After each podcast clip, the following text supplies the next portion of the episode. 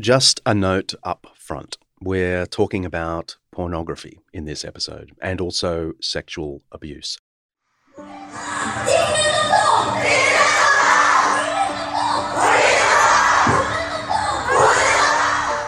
That's the sound of 70,000 Korean women protesting an alarming rise in pornographic videos made from spy cams placed in public bathrooms and change rooms.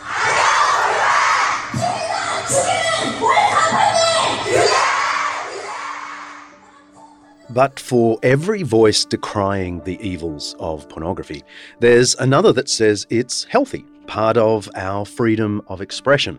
It's sex positive. The first big case was back in the 1980s when people tried to shut down Hustler magazine, and Hustler fought back. That's the basis of the film The People versus Larry Flynt. I'm not trying to convince you that you should like what Larry Flynt does. I, I don't like what Larry Flynt does. But what I do like is that I live in a country where you and I can make that decision for ourselves. We live in a free country. And that is a powerful idea. That's a, that's a magnificent way to live. But there is a price for that freedom, which is that sometimes we have to tolerate things that we don't necessarily like. So go back in that room where you are free to think whatever you want to think about Larry Flynt and Hustler magazine. But then ask yourselves if you want to make that decision for the rest of us. Because the freedom that everyone in this room enjoys is in a very real way in your hands. And if we start throwing up walls against what some of us think is obscene, we may very well wake up one morning and realize that walls have been thrown up in all kinds of places that we never expected. Is pornography a question of individual freedom of expression, or is it a profound injustice, or perhaps both? I mean, the things that girls are telling me, they're telling me younger, indicating the sexual stunting of an entire generation. You know, these boys are watching essentially show reels of abuse, and then they're wanting to enact on girls what they've seen. Pornography an expression of evil or a matter of personal taste, a detriment to society or a means of fulfillment. I'm John Dickson, and this is Undeceptions.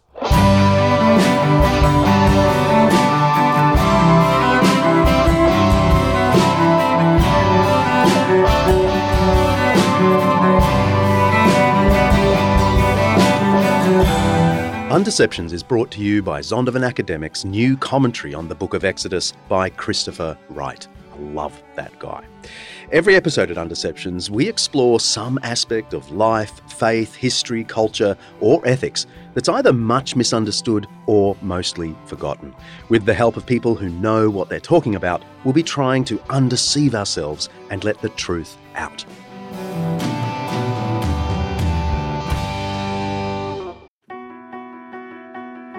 This episode of Undeceptions is brought to you by Zondervan Academic's new book, Jesus and the Powers, by N.T. Wright and Undeception's favourite, Mike Bird. Should Christianity have anything to do with politics?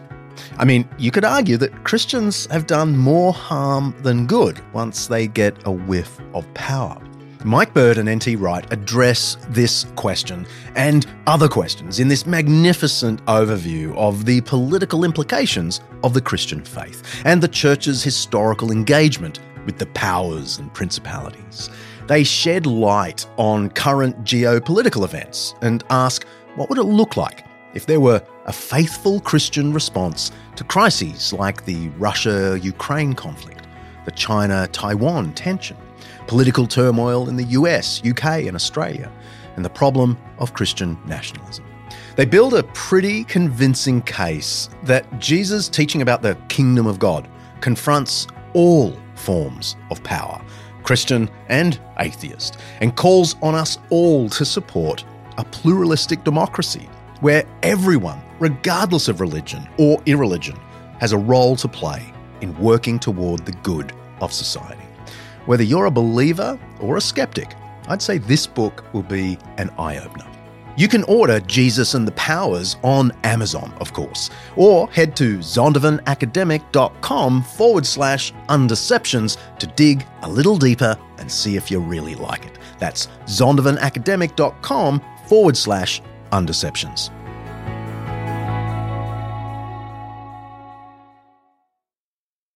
MasterCard said on Sunday it was investigating allegations against Pornhub.com after a New York Times opinion piece said many videos posted on the adult website depicted child sexual abuse. On December 4, 2020, a New York Times opinion piece titled The Children of Pornhub put the world's biggest porn distributor on notice. The author, Nicholas Kristof, detailed the disturbing proliferation of harmful videos on the site, videos made at the expense of trafficked and abused girls. In response, MasterCard and Visa announced they would conduct independent investigations into their relationships with Pornhub and subsequently announced they would cease processing payments for the porn giant. This was a real hit for Pornhub and a victory for grassroots campaigns like Collective Shout, who've been publicising Pornhub's practices for years. Well, I would describe Pornhub as really the mother of all porn dispensers. It's the largest porn hosting platform in the world and tragically popular with uh, teenage boys. That's Melinda Tankard Reist. She's an author, media commentator, and advocate for women and girls. For years, she and her team have confronted sexualization, objectification, the harms of pornography, sexual exploitation, trafficking, and violence against women. She's the author of six books, including Big Porn Inc exposing the harms of the global pornography industry. Melinda has no love for Pornhub. It uh, its genres include uh, some of the most uh, violent content you could ever see, but you know, perhaps just take my word for it: uh, sadism, porn, rape, porn, incest themes, uh, teen, barely legal. It's become increasingly uh, brutalized and and callous. It, it presents women as existing for male gratification, but increasingly um, violent and, and sadistic. And we're part of a global campaign against Pornhub that was started by a colleague of ours at Exodus Cry. And there's been a remarkable response 2 million signatures to a global change.org petition exposing uh, the trafficking of girls, uh, exposing uh, rape content, exposing videos filmed uh, without consent, including videos of uh, underage girls, exposing the extreme racism on Pornhub. Here you have Pornhub supporting Black Lives Matter at the same time eroticizing historic racist tropes. Uh, you have genres of slavery porn, you have genres of, of Nazi porn, of Jewish women being violated in uh, places depicting uh, concentration camps. We say, how is it possible you can have a global outcry against racism, and justly so, at the same time, Pornhub, which is owned by MindGeek, which has its headquarters in Canada, allows all of this, not only allows it, but facilitates it and, and promotes harmful ideas, uh, normalizing and sexualizing uh, extreme violence against women. We talk a lot about respectful relationships, we talk a lot about consent. We've had the Me Too and its time campaigns, but a platform like Pornhub is undermining those campaigns. It's uh, eroticizing cruelty and degradation and the submission of, of women. The research tells us that pornography contributes to harmful attitudes it contributes to young men being more tolerant of sexual harassment and sexual violence. The research says that this type of porn desensitizes men and boys to sexual cruelty. Now, at a time when we have an epidemic of violence against women, Why does Pornhub get a free pass to profit from the extreme uh, suffering of women and girls around the world? The decision by Visa and MasterCard to stop processing payments to Pornhub certainly is good news to Melinda. But she reckons the fight is far from over. The battle continues in our schools and unis, in corporations, among our elected officials, and in our homes, as well as in our brains. There's a bit of research on the effect of porn on the brain, and the evidence is mixed. A study by the Australian Research Centre in Sex Health and Society said it found that pornography enabled sexual confidence and positive community formation, especially for LGBT people. However, a 2007 study published in the American Journal of Medicine found that the sex lives of 18 million men over aged 20 were negatively affected due to excessive porn viewing. Then there's a recent study by the Kinsey Institute Yes, I know the history of the eponymous Alfred Kinsey. Google it if you don't. It showed that people who use technology for sexting or webcamming gained a sense of emotional connection, as well as sexual gratification from this contact. But in a study conducted at the Max Planck Institute for Human Development in Berlin, researchers discovered a significant association between reported pornography hours per week and grey matter volume in the human brain, and a drop in reactivity to sexual cues. And here's a line ball. A study published in the Archives of Sexual Behaviour looking at Norwegian use of pornography found that couples who use pornography together tended to enjoy a more permissive erotic climate. But where only one person in the couple did, Men who used porn were likely to experience problems with arousal, and women who used porn were likely to have increased negative self perceptions.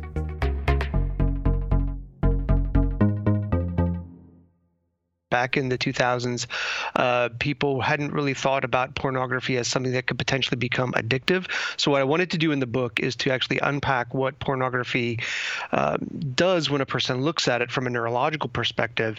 That's Bill Struthers, a neuroscientist and professor of psychology at Wheaton College in the United States. He's also the author of Wired for Intimacy How Pornography Hijacks the Male Brain. And he tells me that when he was researching his book in 2010, the buzzword was addiction. And then at the time, there was a lot of concern about whether or not it was addictive or not. And so uh, basically, what I wanted to do is then kind of throw sort of a, a, sex gender dimension to it and say, why are so many men looking at porn? And one of the things that I wrote about in the book was that I think it actually has something to do with, with the way that men are wired neurologically to be sort of on the lookout for those kinds of signals. And so it impacts men in a way that I think is very profound. Can you talk me through that process of pornography hijacking. That's the word. Well, I think that it's important to stop and step back uh, and think about you know the, the human being the you know people who uh, want to get caught up in sex as if it's all about the genitals. But actually as a neuroscientist i think that the most significant sexual organ that you have is between your ears not between your legs. And so when we look at uh, the nervous system and how it's coordinating everything that we do certainly our sexual behavior is something that's going to be uh, it's, it's going to be overseeing it's going to be involved in. So when the baby is born, they don't come out ready to mate. you know, they, they actually go through a period of development. And then around the time of puberty, which is really kind of the way that most cultures distinguish between being an adult and being a child, is when you're now kind of ready to mate, so to speak. And so there's something going on in the brain that these regions perhaps they've been lying dormant or they're being reorganized or whatever it is is going on. Uh, and there's a lot of science behind that and that's maybe something that you know would be uh, for another time. But these systems become live they become active.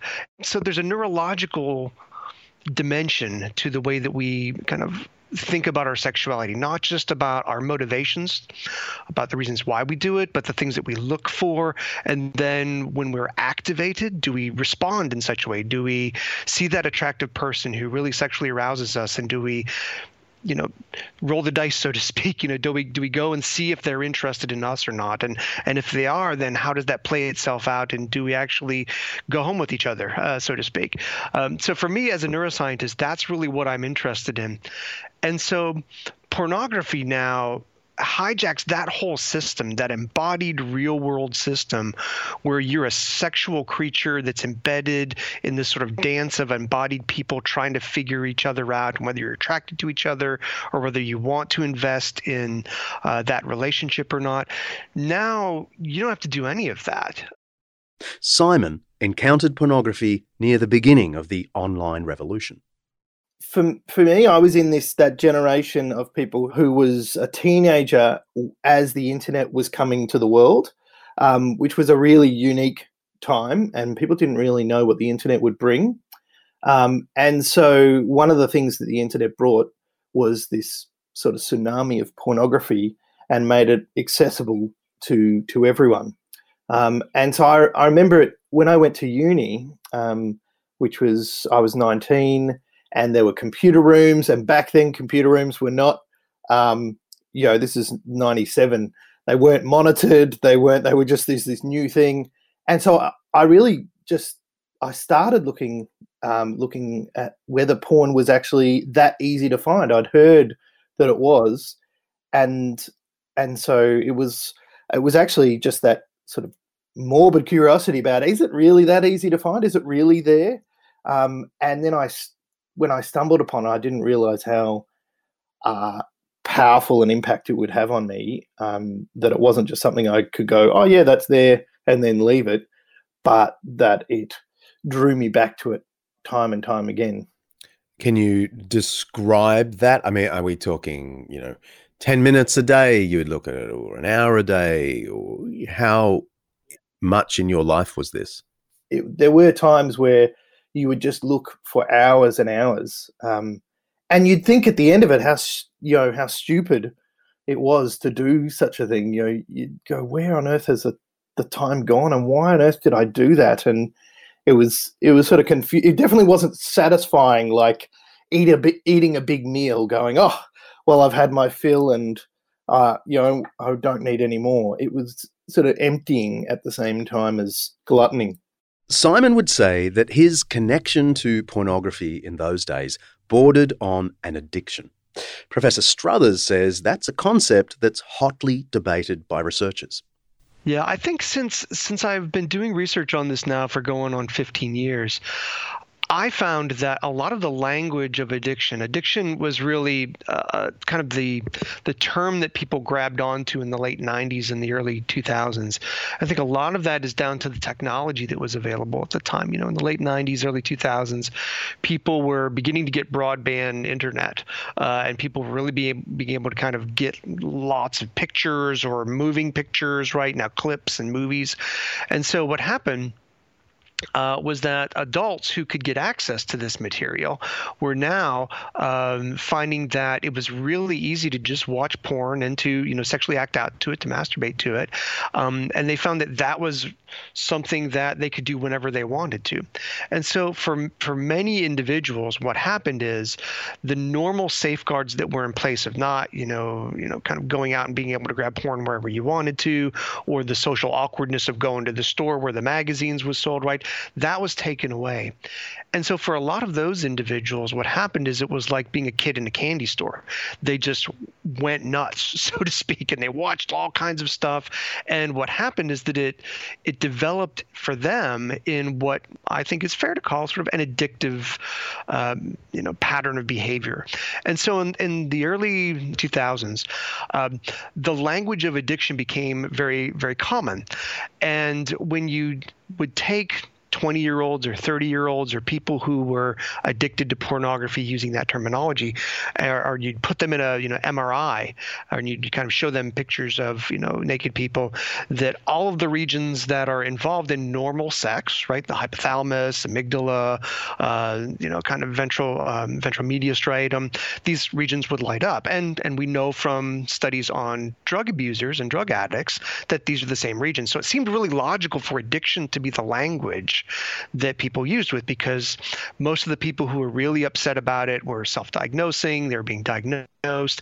You looked at their brain activity, and lo and behold, hey, it looks like a drug addict. It's probably an addiction. Seems simple enough. But it gets more complicated when researchers consider the different generations and different types of pornography. Now, uh, so keep in mind, this is the early 2000s.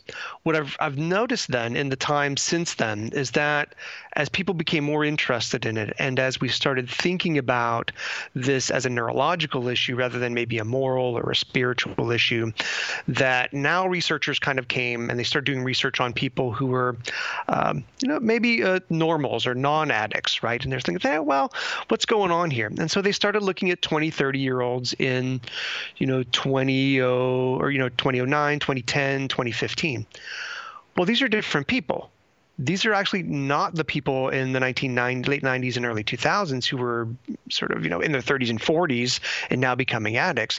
These are actually kids who were raised and kind of went through puberty when the broadband porn kind of became available.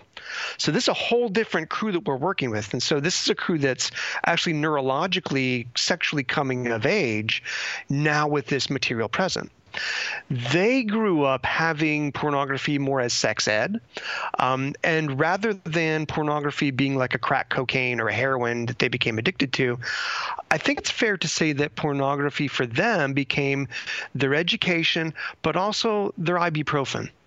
It became the way that they dealt with all kinds of other sort of anxieties and things that uh, that they sort of um, moved into this space where easy access to pornography meant that hey, you know, if I had a bad day at school, I can just log in and look at some porn and masturbate to it, and I can just you know then you know wake up the next day and it's not a big deal.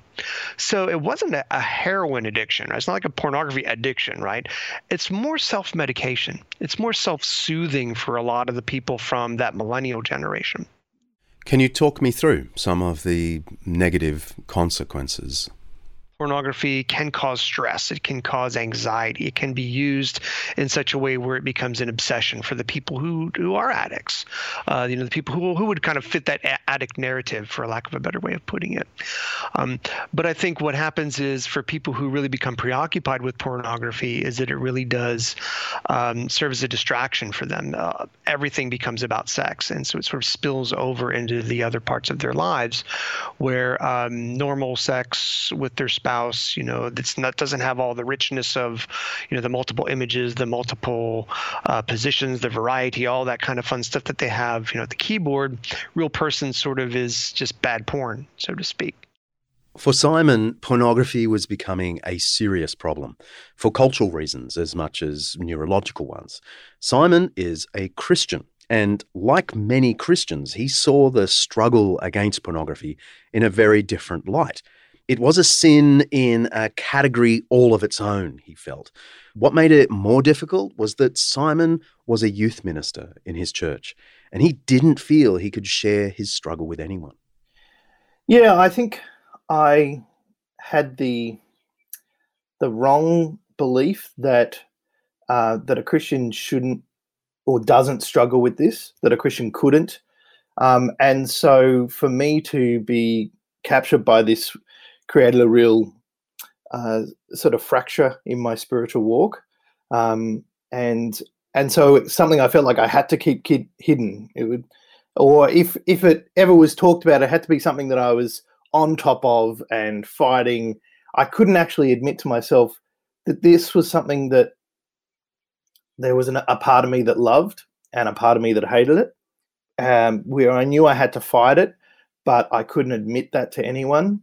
Um, and I was sort of wearing this, uh, you know, I, I, think of it as like wearing this mask that you I had to hold up, um, and it was really sad that I felt like I had to do that even to my best friend and my wife at the time, that I couldn't be honest with her, um, and uh, and I met many guys over the years who have just gone, no, I need to be honest, and I, and they, you know, they pour out their heart either to a friend or to a uh, pastor or to their their loved ones. Um, but for me, I it was always something I just I, I, couldn't share. I was so worried about how people would be disgusted by me, and um, And I think a lot of people at that, especially in that season, and I, I know it's still true today, but in that season, no one really expected that people would be struggling with porn. It was sort of a thing that you did on the side, but no one with the internet, there were so many people struggling with it and no one was talking about it.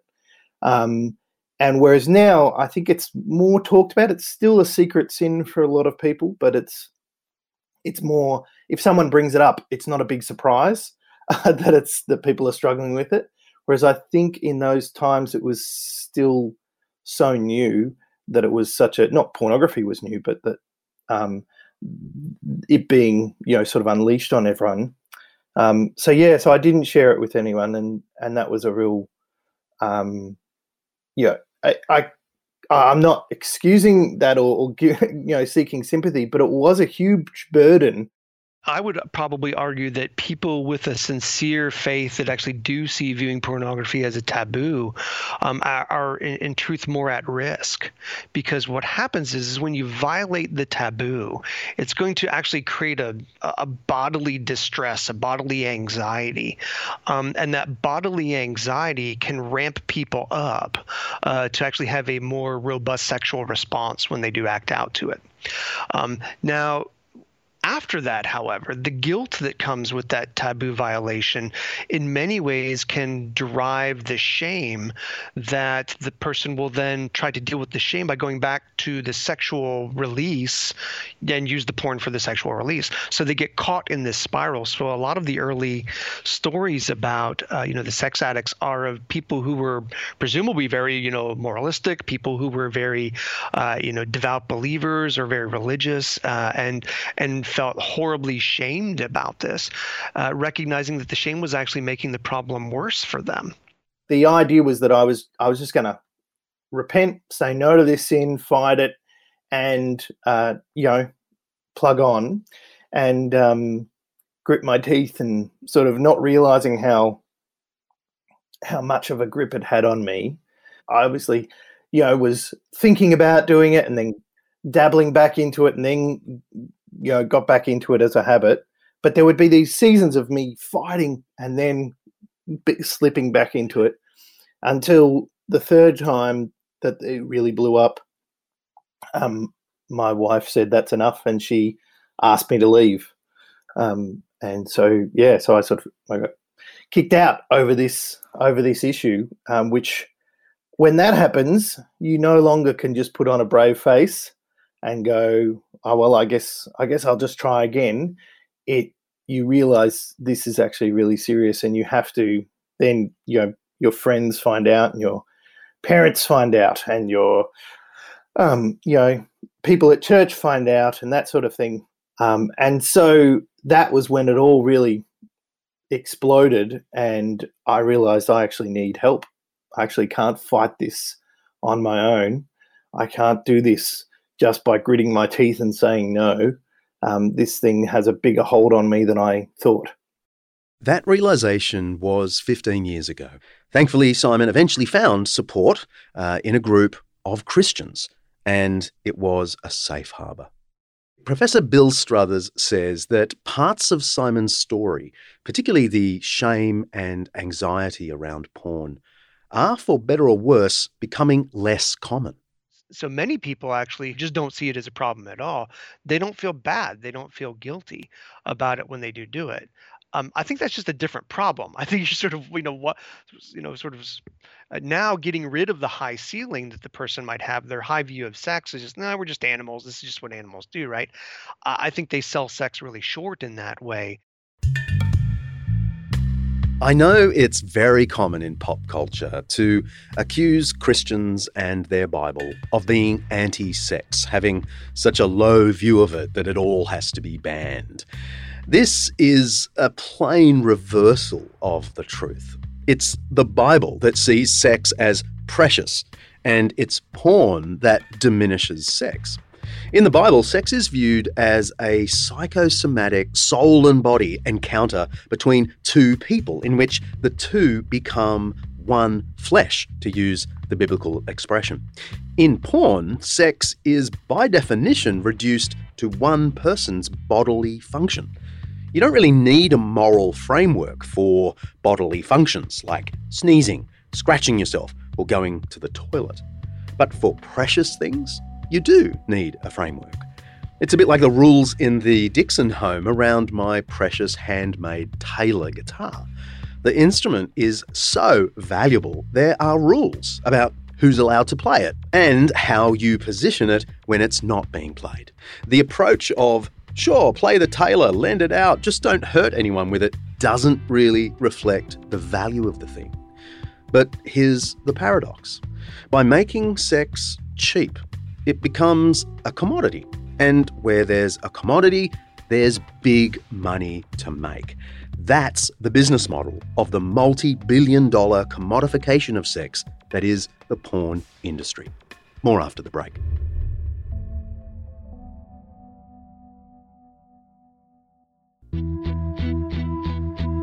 In February this year in Australia, a former Sydney schoolgirl launched a petition calling for sexual consent education to be taught much earlier in schools. The results, recorded by the Sydney Morning Herald, were staggering. Producer Kaylee.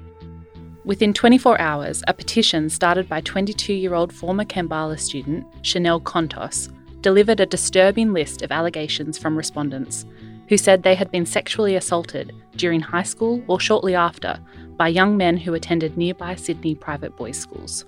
More than 200 young women contacted Ms. Contos with personal testimonies about sexual assault they said they experienced at the hands of a peer at a boys' school.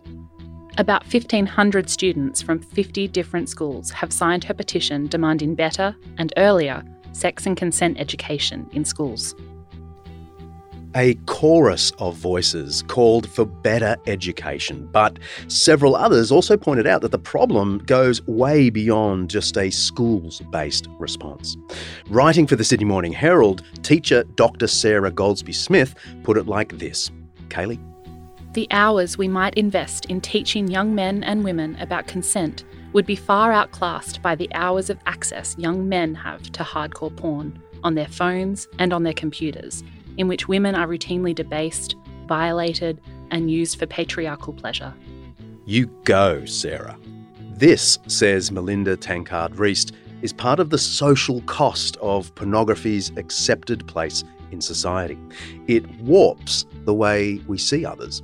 You know, these boys are watching essentially show reels of abuse, and then they're wanting to enact on girls what they've seen. I used to only speak in upper secondary. Now I'm doing these talks in primary schools, which I never expected. Uh, a boy was interviewed for some research out of the UK a year or a couple of years ago, and he said, "Do I need to strangle girls when I have sex with them?" They think that violence and brutality in sexual relationships are normal and expected. Um, choking and and gagging. Uh, I have young women say now that they are expected to endure uh, punishing, harsh sex, and they're expected to enjoy it. And if they don't, they're told there must be something wrong with you.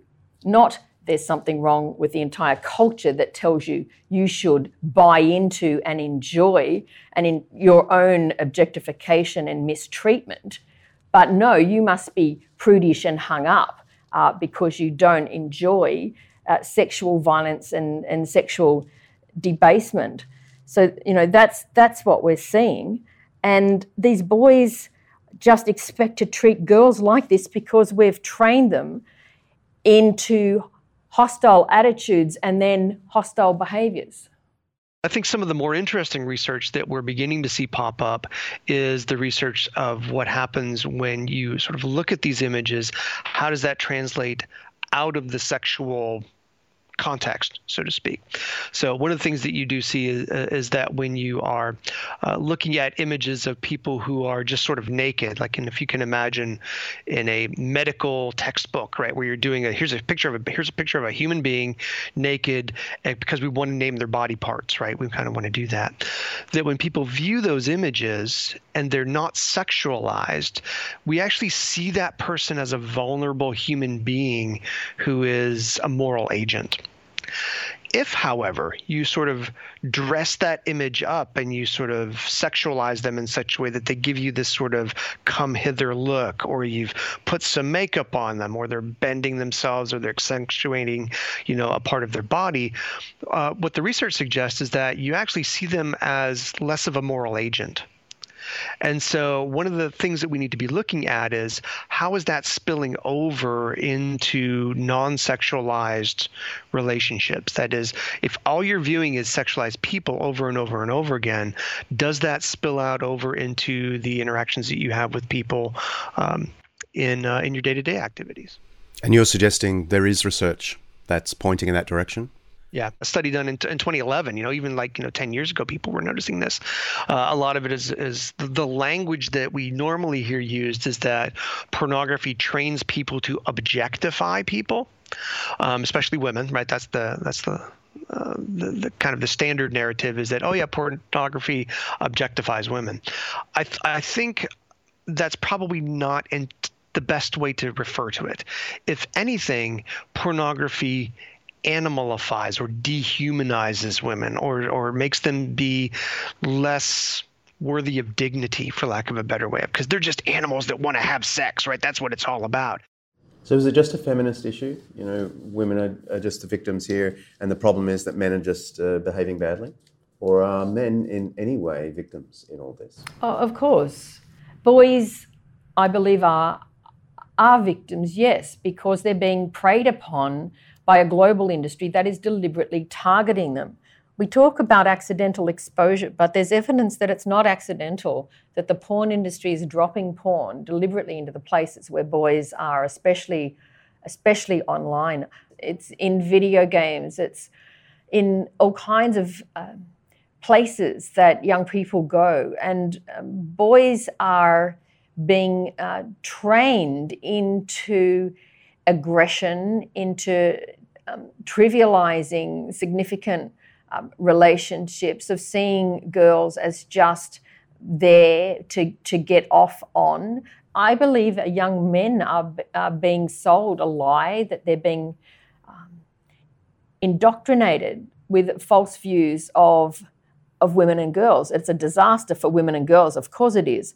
Uh, but it, it also is uh, for boys because it's inhibiting their ability to incorporate sensitivity and empathy uh, into their relationships.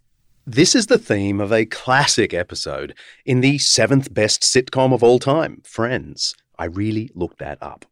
The episode is titled The One About Free Porn. Joey and Chandler think they've hit the jackpot when their cable service accidentally delivers them free porn. But after just a few days of non stop pornography, they start to lose their grip on reality. Hey. Hey. I was just at the bank, and there was this really hot teller, and she didn't ask me to go do it with her in the vault. Same kind of thing happened to me. Woman pizza delivery guy comes over, gives me the pizza, takes the money, and leaves. What, no, like, nice apartment, bet the bedrooms are huge? No, nothing. You know what? We have to turn off the porn. I think you're right. Turning off the porn is no easy task. Pornhub alone has 120 million users a day. That's the equivalent of the populations of Australia, Canada, Poland, and the Netherlands combined every day.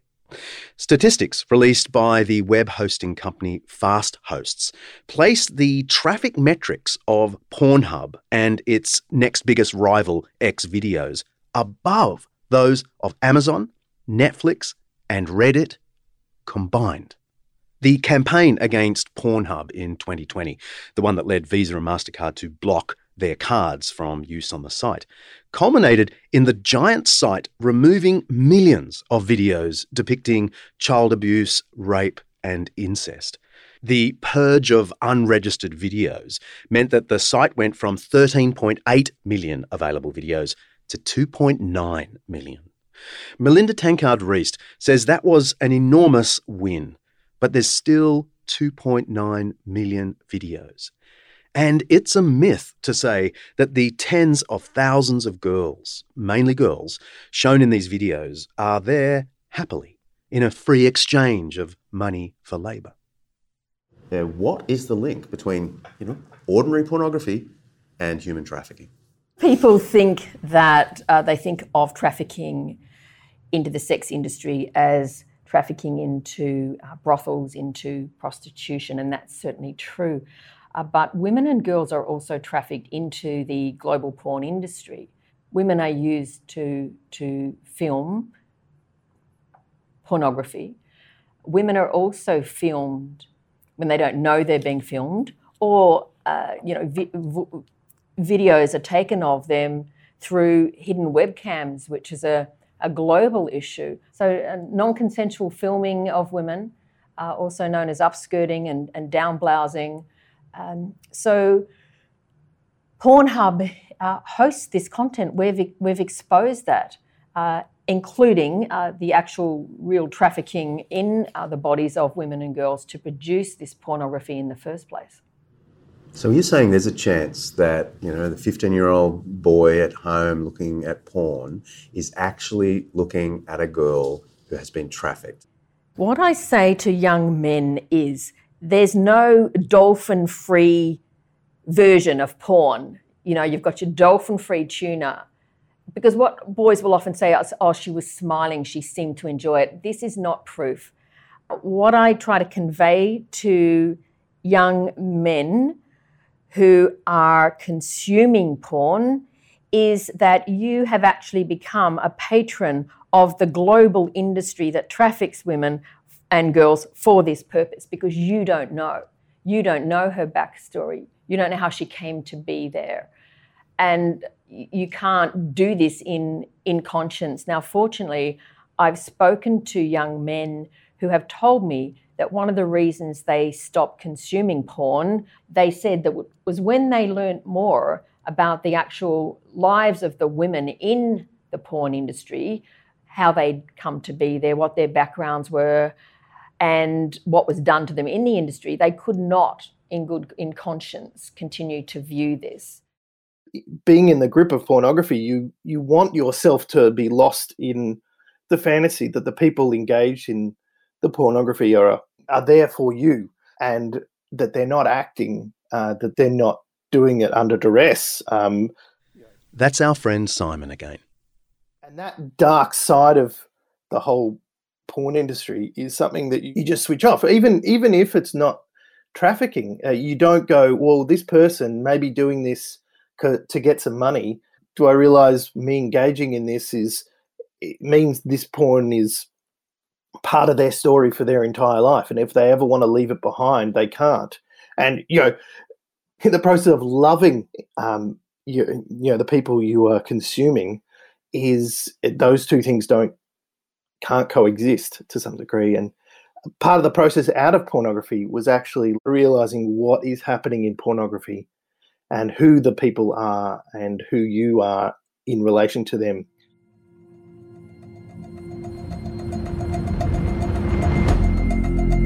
Here's the other thing about porn. Even if your brain isn't rewired by porn, even if you don't have a high view of sex, I can't see how porn isn't a justice issue. We rightly condemn racism because it refuses to give due dignity to a fellow human being made in the image of God. Or if you prefer the more secular version in the UN Declaration of Human Rights, recognition of the inherent dignity and of the equal and inalienable rights of all members of the human family is the foundation of freedom, justice, and peace in the world. Justice is about paying respect to those who are your equals and treating them like it. This is why so many of us fight against economic inequality too. I don't just mean the natural disparities between the rich and the not so rich, I mean the perverse inequality where people through no fault of their own sink into starvation and easily preventable diseases. No one who believes in the equal dignity of all humans can be comfortable with that. Here's the thing porn reduces another human being to a two dimensional object of my pleasure. It is unjust. It's impossible to view that woman or man on the screen as your equal and then fantasize as you like about them as you bring yourself to an orgasm. Even if the person on the screen isn't a victim of trafficking or of harsh conditions to make ends meet, porn by definition objectifies, demeans, and dehumanizes another human being.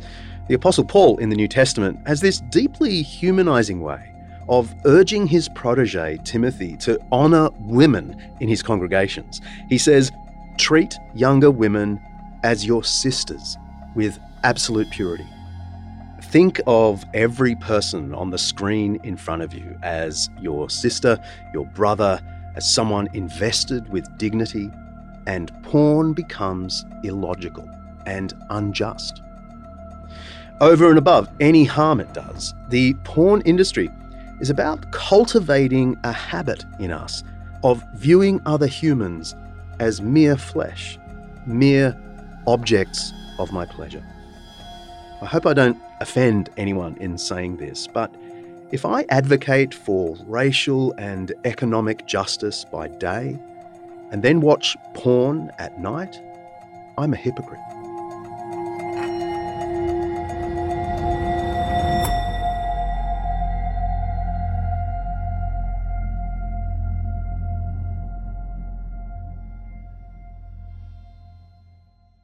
Uh, we press on um, in these global global campaigns, and just this year we have had so many victories. We had a massive win against the huge uh, global uh, shopping e-commerce platform Alibaba after we exposed the sale of child sexual abuse dolls.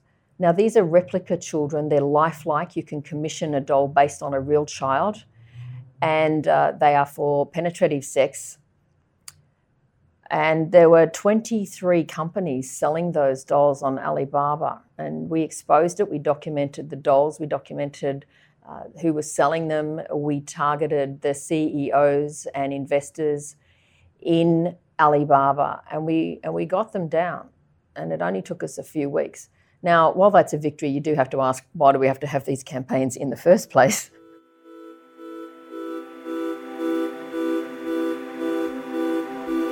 Let's press pause. I've got a five minute Jesus for you. In the Judeo Christian tradition, sex has been seen as the sign and seal of the self giving of one human being to another. More than pleasure, more than procreation, sex is sacred in the sense that it symbolizes and achieves oneness between two individuals. The first reference to sex in the Bible emphasizes this. A man leaves his father and mother and is united to his wife, and they become one flesh. Genesis 2:24. In the New Testament, the apostle Paul likewise says that illicit sex still creates a kind of illicit oneness. Do you not know that he who unites himself with a prostitute is one with her in body? 1 Corinthians 6 Even the frequent euphemism for sex used throughout the Old Testament to know a woman is suggestive of this same point. People sometimes make fun of the quaint terminology to know her in the biblical sense. But the Bible's choice of word isn't prudish. Indeed, Scripture is frequently more open about sexual extravagance and deviance than polite secular society today.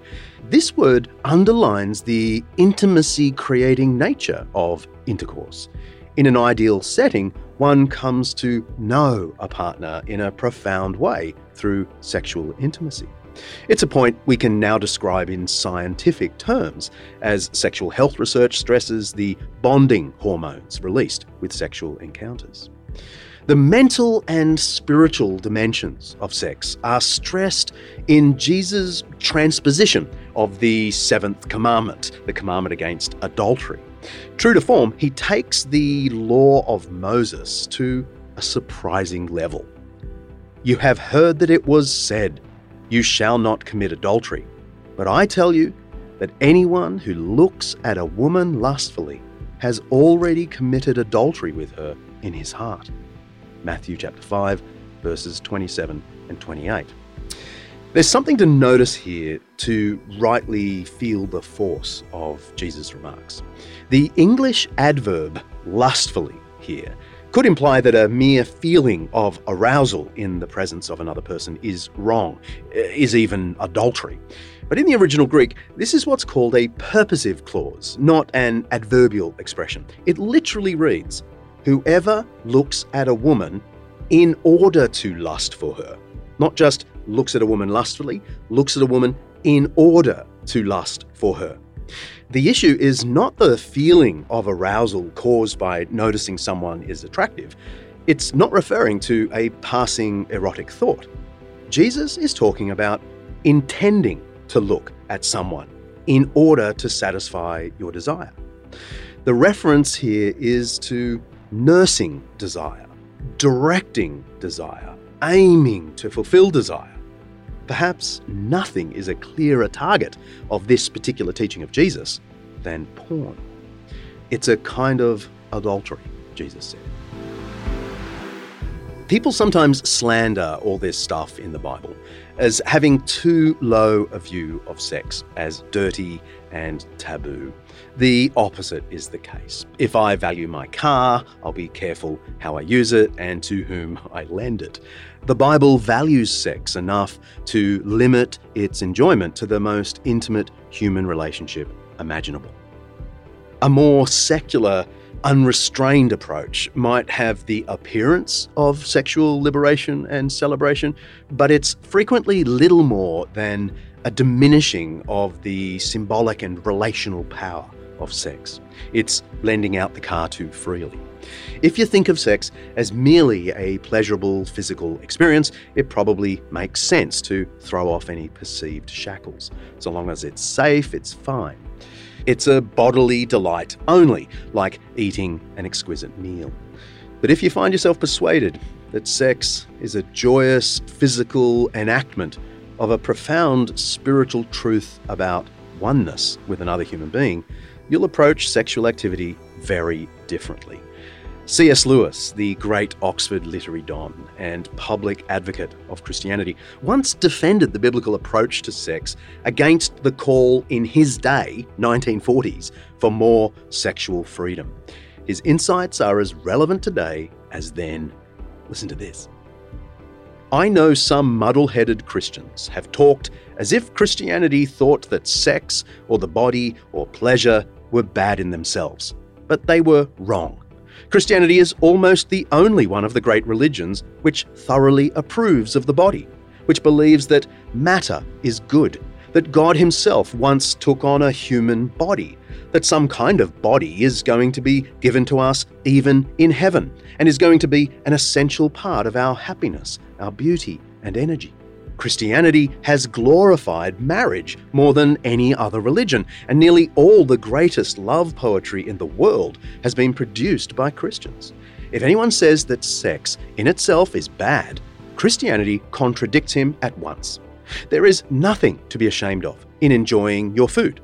There would be everything to be ashamed of if half the world made food the main interest of their lives and spent their time looking at pictures of food and dribbling and smacking their lips. I do not say that you and I are individually responsible for the present situation. Our ancestors have handed over to us organisms which are warped in this respect, and we grow up surrounded by propaganda in favour of unchastity. There are people who want to keep our sex instinct inflamed in order to make money out of us. Because, of course, a man with an obsession is a man who has very little sales resistance. You can press play now. This campaign isn't run by people who are anti sex. In fact, it's quite the opposite. It's people who think that uh, sex is actually really great and shouldn't be. Uh, shouldn't be misused in the way it is for profits of the uh, global ejaculation industry, a global industry which trades in the degradation of, of women um, teachers are telling me that they're seeing um, more brutality and more cruelty and more sexual demands being made at school, more demands for sexual selfies.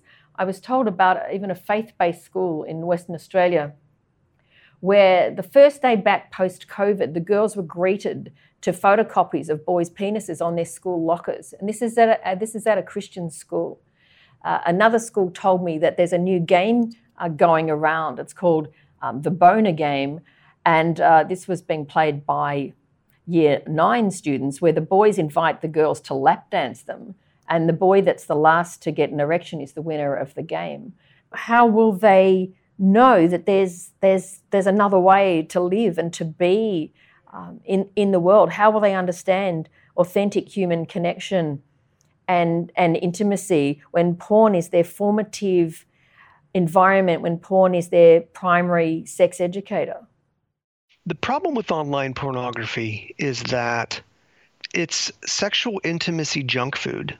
You're basically just feeding yourself on stuff that's been super refined and taken out of its proper context, right? This is not something that's really going to nourish you. If anything, you're going to only prefer super sweet things. You're only going to prefer the kind of stuff that you're putting into your system, so to speak. So you're going to want intimacy that looks like the porn that you're viewing. And that's just junk.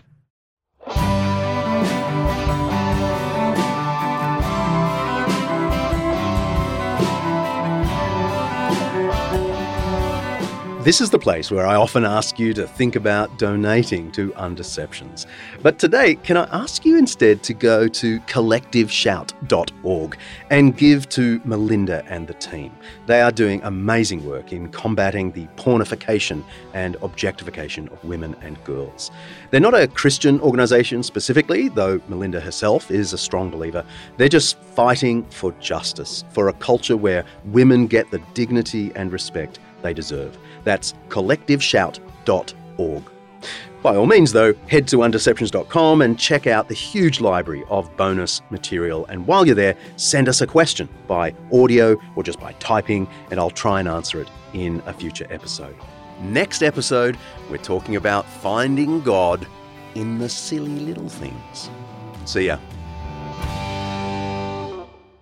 Undeceptions is hosted by me, John Dickson, produced by Kaylee Payne, and directed by Mark Hadley. Editing by Nathaniel Schumack. Special thanks to our series sponsor, Zondervan, for making this Undeception possible. Undeceptions is part of the Eternity Podcast Network, an audio collection showcasing the seriously good news of faith today. Brought to you by the Eternity Podcast Network. Episode 43, editorial 20, in 3, 2, this is a theme of a classic episode in the seventh best sitcom of all time, Friends. I really looked that up. Kaylee, don't give me that look. The seventh best the sitcom. I actually, that's actually Seinfeld. Yeah, Seinfeld was number one. The Simpsons is above it too. Is Frasier in it? No, not above Friends. Hey, just while um, John Dickson is out of the room, here are the seven most popular sitcoms of all time. Number seven, Friends. Six, The Simpsons. Five, The Andy Griffith Show. Number four, All in the Family, whatever that is. Three, I Love Lucy. Two, MASH. And number one, of course, Seinfeld. See ya.